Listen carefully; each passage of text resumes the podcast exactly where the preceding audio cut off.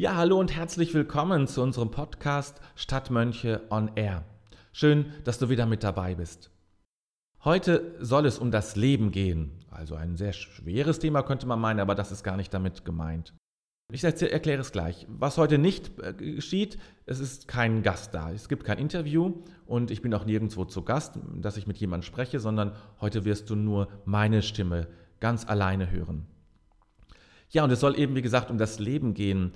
Äh, ich will ein wenig ausholen. Es gibt äh, in bestimmten Szenen, bei Podcasts ist das auch sehr beliebt, ähm, so, sowas, was man Lifehacks nennt. Das ist ein englischer Begriff, also es geht eigentlich so um Lebenstipps, ja, oder um, um Vereinfachungen im Leben, Tipps und Tools. Und äh, das ist, ist sehr beliebt. Das, das geht, da geht es um alles. Ja. Es kann also um, wie kriege ich den Flecken aus, äh, aus meinem Hemd, äh, darum kann es gehen. Es kann darum gehen, wie, ähm, wie kann ich Leute kennenlernen, äh, wie sage ich es meinem Chef und ähnliche Dinge. Und da gibt es ganz viele Tipps, konkrete, einfache Tipps. Keine Erklärungen, keine sonstigen Dinge, sondern einfache kleine Tipps, wie, was du machen kannst, damit du dieses kleine Problem lösen kannst oder große Problem, je nachdem. Und um solche Lifehacks, etwas verändert, aber um solche Lifehacks soll es hier eben auch gehen. Aber etwas anders. Es geht äh, darum, wie du dein, dein Leben erleben kannst, wie du dein Leben gestalten kannst, wie du dich weiterentwickeln kannst. Und dazu gibt es wirklich aus der Psychologie heraus sehr viele, oft erstaunlich einfache Tipps und man könnte es auch Tricks nennen, aber das finde ich passt, passt nicht so ganz, es trifft es nicht. Es sind eigentlich wirklich Tipps, es sind Hinweise, die teilweise wirklich aus der Forschung oder aus der Erfahrung herauskommen äh, und die dir helfen, dein Leben anders zu gestalten, mehr so zu gestalten, wie es dir gefällt und so, dass du dich damit wohler fühlst. Und das kann ja oder muss ja auch ein Ziel sein, dass du dich insgesamt mit deinem Leben und mit dem, was dich umgibt, in welchem Kontext du auch immer lebst, dass du dich damit wohler fühlst. Das, alles andere kann ja kein Ziel sein. Und darum soll es eigentlich gehen. Und dass du es selber besser gestalten kannst, steuern kannst. Oder steuern ist auch nicht das schöne Wort. Regulieren finde ich eigentlich ein sehr schönes Wort. Wir steuern unser Leben nicht, sondern wir regulieren es. Äh, und das steckt schon, das ist viel offener, finde ich, als steuern. Und darum geht es. Und da möchte ich dir ähm, mit diesem Podcast, mit dieser, mit dieser Sendung sozusagen und mit einigen weiteren immer wieder Hinweise geben, was du tun kannst und was dir helfen kann, um dich weiterzuentwickeln, um dein Leben angenehmer zu gestalten, äh, um das mehr in die Richtung zu regulieren, wie es dir gefällt. Gut, das ähm, so, so, so vorweg als Vorrede. Und nun möchte ich dir meine sechs Tipps und äh, Tricks ja, äh, vorstellen für heute. Das erste ist, wenn du morgens oder bevor du morgens aus dem Haus gehst, Stell dir bitte folgende Frage. Wie möchtest du diesen heutigen Tag am liebsten erleben? Das ist eine sehr einfache Frage erstmal. Sie wird, die, die Bedeutung dieser Frage und die, die Macht dieser Frage wird noch deutlicher, wenn du sie bei einem Problem stellst, das du lösen willst. Du hast einen Streit mit deinem Chef, sage ich mal. Wie möchtest du diesen Streit am liebsten lösen? Wie möchtest du am liebsten auf deinen Chef zugehen? Jetzt, nach, diesem, nach dem, was du erlebt hast. Und da muss man jetzt unterscheiden. Es gibt ähm, in der Psychologie unterscheidet man zwei Arten von Reaktionen. Es gibt die sogenannte erste Reaktion, das ist das spontane, unmittelbare. Und es gibt die Zweitreaktion. Und diese Frage steuert auf die Zweitreaktion hin. Die ist auch leichter veränderbar im Übrigen. Die erste Reaktion ist meistens nur sehr mühsam veränderbar. Äh, und steuert auf diese Zweitreaktion, dass die also ein bisschen, ein bisschen mehr überlegen stattfindet. Nicht aus der Spontanität heraus. Denn dann kann es sein, dass du sagst, ja, am liebsten würde ich ihn äh, umbringen oder möchte ich, möchte ich ihn verprügeln. Das ist zwar verständlich, aber ist das wirklich das, was du am liebsten tun willst? Wie du am liebsten mit solchen Schwierigkeiten umgehen möchtest, mit Gewalt? Vermutlich nicht. Und darauf steuert es eben ab, äh, ab ja? Dass du dir diese Frage stellst, wie möchtest du es denn am liebsten machen? Was wäre denn eine gute Lösung? Wäre auch ein, eine schöne Frage dazu. Was wäre denn eine gute Lösung? Was wäre denn ein, eine gute Art, damit umzugehen? Das ist die gleiche Frage, etwas verändert. Wie, wie möchtest du diesen Tag am liebsten erleben? Was wäre eine gute Art, diesen Tag zu erleben? Wer weiß, was heute ansteht, vielleicht weißt du es. Und was wäre jetzt eine gute Art, damit umzugehen?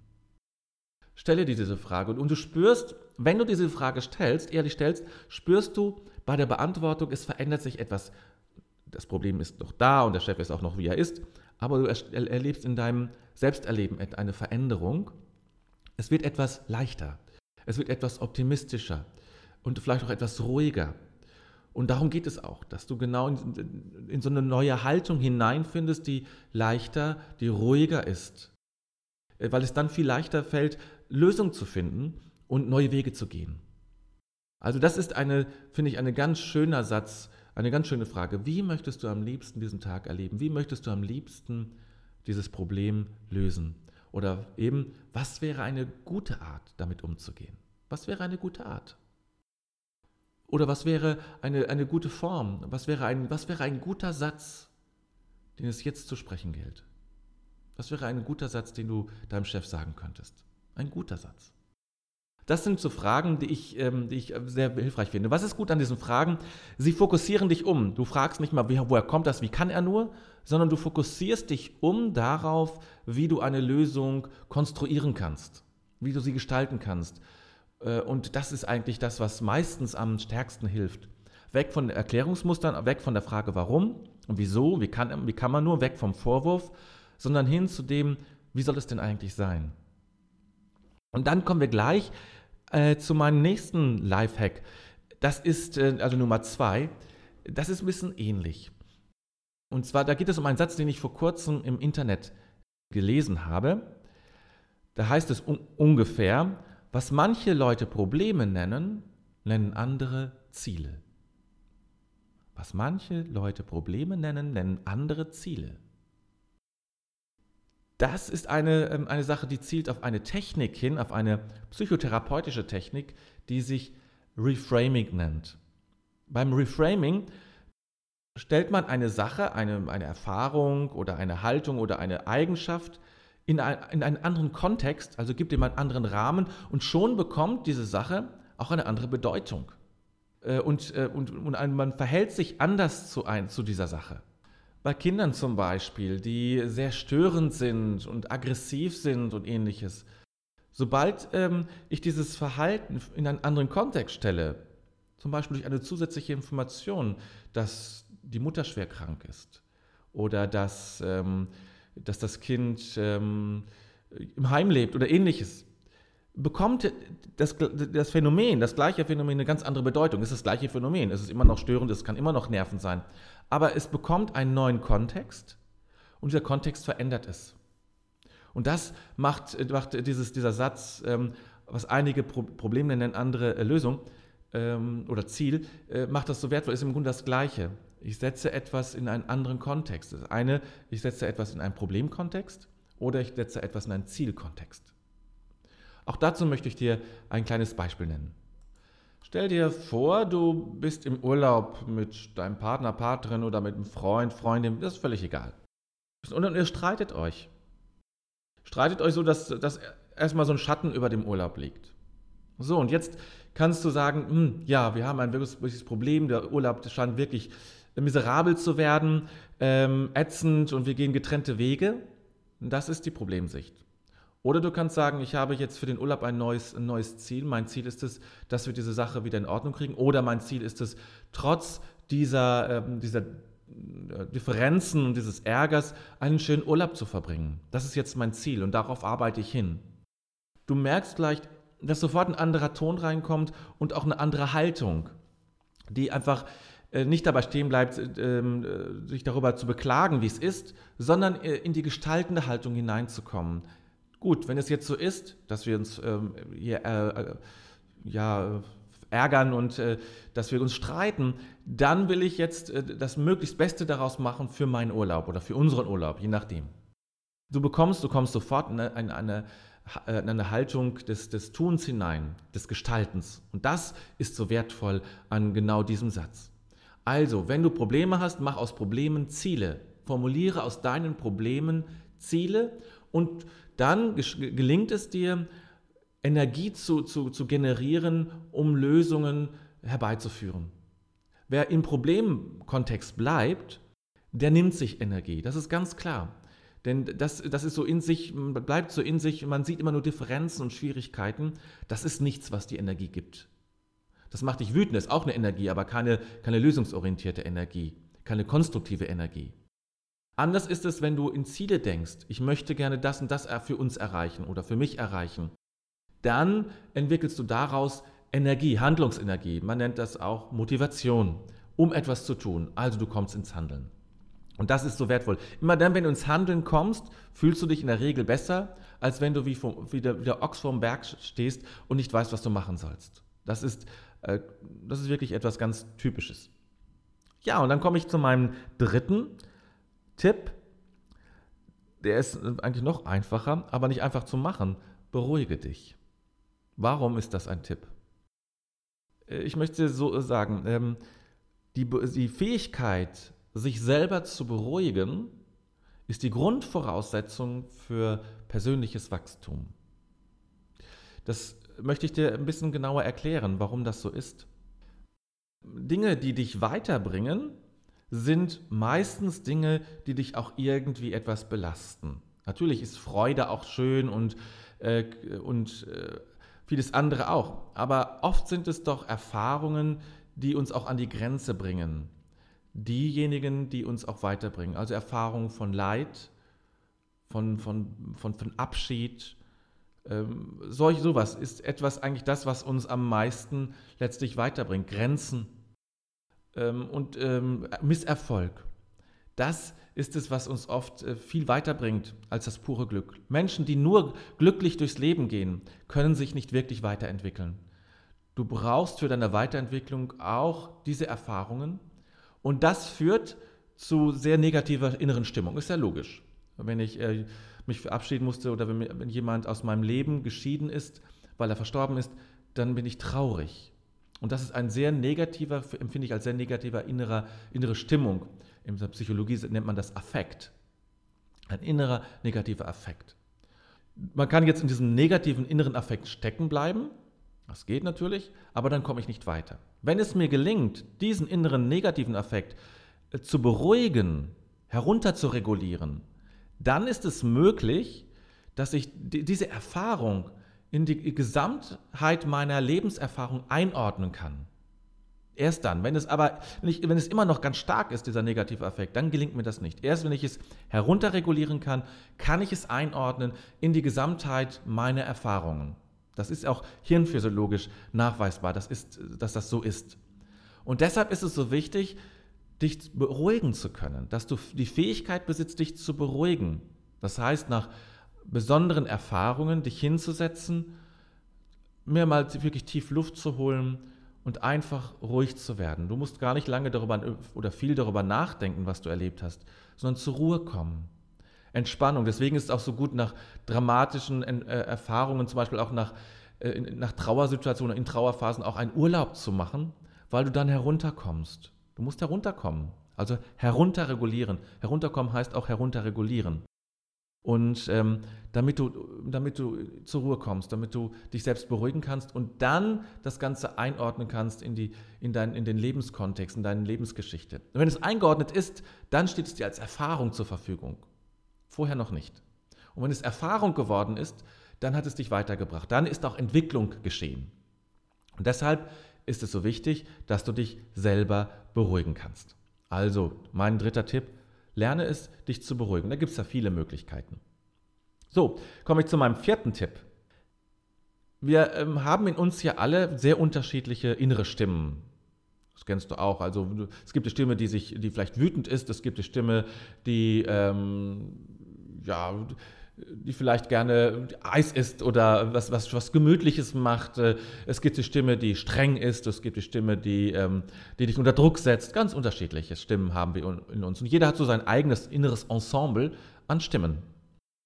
Was dir helfen kann, mit diesen Stimmen umzugehen, gerade mit den weniger angenehmen Stimmen, ist es, dieser Stimme oder diesen Stimmen einen Namen zu geben. Das ist oder mag erst schräg klingen, aber das hilft tatsächlich. Gib dieser Stimme, gerade der strengen Stimme oder die, die ständig etwas verbietet oder dich klein macht, gib ihr einen netten oder niedlichen Namen, das allein schon, nicht, nicht zu strengen Namen, äh, aber einen Namen, der trotzdem passt. Und dadurch schaffst du es, dass diese Stimme ähm, ja irgendwie begrenzter ist und wie ein Gegenüber ist. Und dieses, es ist wie ein Gegenüber, nennt man in der Psychologie Dissoziation. Man dissoziiert ein wenig diese innere Stimme, also wird, man trennt sich ein wenig. Das ist nicht schlimm, bis zu einem gewissen Grad ist es überhaupt nicht schlimm, sondern äh, es ist hilfreich, weil es dir Luft lässt. Wenn es die Stimme ist, die so in dir ist, dass du dich gar nicht, dass du gar nicht unterscheiden kannst, dass sie sozusagen ganz laut ist in dir, dann wird es schwierig. Aber wenn du sie ihr einen Namen gibst, dann kannst du sie ein wenig sozusagen wie ein Gegenüber sehen. Und das ist ein wenig Raum, den du brauchst und der dir Luft gibt, anders zu reagieren und zu entscheiden, wie du mit dieser Stimme umgehen möchtest. Deshalb ist es gut und wichtig, wenn du dieser Stimme und anderen Stimmen gerne auch einen Namen gibst. Das war mein vierter Tipp. Jetzt komme ich zu meinem fünften Tipp für heute. Der ist überschrieben mit 5 gewinnt. Du kennst das Spiel 4 gewinnt vielleicht. Ich sage 5 gewinnt. Warum 5? Es geht hier äh, bei diesem, bei, bei diesem Tipp 5 gewinnt, geht es darum, wie kann man herausfinden, was man eigentlich will. Das ist eine große Frage. Ja? Wie kann ich herausfinden, was ich wirklich will?